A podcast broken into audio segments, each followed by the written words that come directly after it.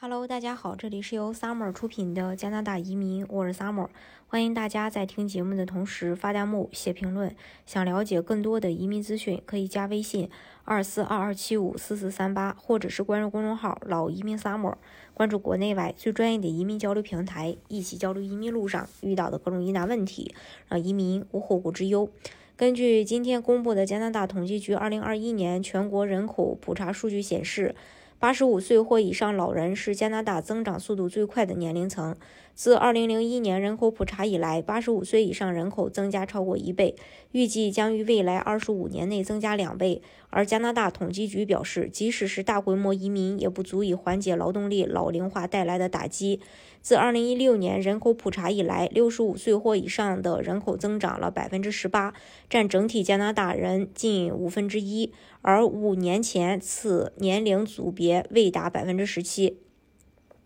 加拿大。嗯，统计局指出，加拿大老人对经济和政治具有影响力，因为他们保持健康活跃，所以参与时间更长。加拿大是这期国家中人口最年轻的国家之一。啊，劳动力呢，主要是由十五到六十四岁的人组成，这个比例人口仍然占总人口的比例的百分之六十四点八，高于其他这期国家，尤其是日本，低于百分之六十。美国人口比加拿大年轻，主要是因为其较高的生育率。因为对加拿大和美国来说，这可能是一种相对的优势。因为按比例来说，更多的人处于工作年龄啊，能够为总人口生产更多商品和提供更多服务。加拿大劳动力年龄比以往任何时候都要老。最新普查数据反映加拿大劳动力人口老化问题。现在全国平均劳动力为有史以来最年长。劳动力人口被概述为十五到六十四岁之间。数据显示，此年龄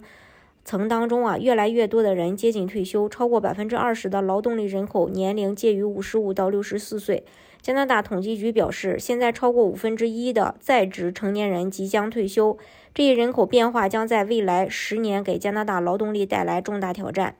加拿大统计局表示，不仅加拿大的劳动力正在显呃正在这个。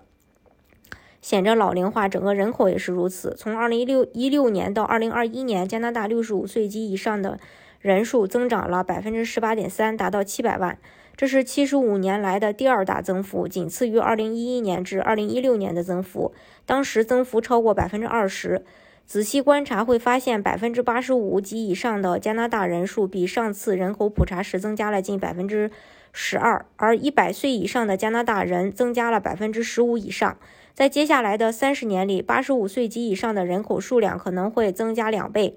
从八十六点一万增加到二百七十万。这种快速增长是卫生政策专家长期以来一直，呃，这个警告的趋势。因为八十五岁及以上的人通常有更高的医疗保健需求，这将继续给。已经负担过重的卫生系统带来压力。加拿大统计局人口中心主任称其为“与人口命运的约会”。加拿大现在处于一个非常特殊的地方。他说，这种情况有很大的影响，这肯定是解释加拿大目前劳动力短缺的一个因素。现在加拿大人口中，五十五到六十四岁的人口比例高于十五到二十四岁。一九六六年，每一百名五十五到六十四岁的加拿大人中，对应的有二百名。十五到二十四岁的人，但现在这一情况发生了翻天覆地的一个变化。二零二一年，每一百名至呃五十五到六十四岁的加拿大人中呢，对应的只有八十一人年龄在十五到二十四岁之间。加拿大统计局表示，由于本国的生育率创下平均每名妇女生育率一点四个孩子的历史最低点，加拿大年轻人的增长率也在下降。二零一六年至二零二一年，加拿大十五岁以下人口的增长速度比六十五岁及以上人口的增长速度慢六倍。在二零二一年人口普查时，十五岁以下儿童的数量为六百万，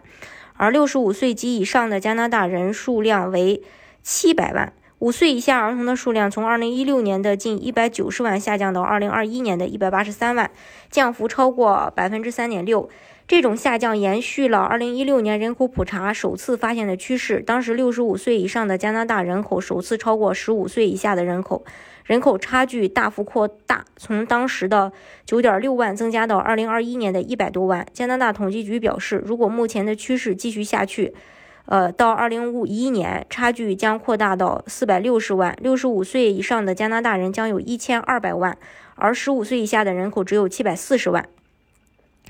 然后呢，新冠疫情的爆发缓解了所有年龄组的人口增长，但并未显著影响人口老龄化。大城市和小城市中心的人口平均年龄较小，六十五岁及以上的加拿大人占城市人口的百分之十八点二，而农村地区的加拿大老年人平均占人口的。百分之二十三点二，并非所有城市中心都是一样的。在魁省的三河城，百分之二十五点七的人口年龄在六十五岁及以上；在卡尔加里，这一比例为百分之十三点五。大家如果想具体了解加拿大移民政策的话，可以加微信二四二二七五四四三八，或者是关注公众号“老移民 summer”，关注国内外最专业的移民交流平台，一起交流移民路上遇到的各种疑难问题，让移民无后顾之忧。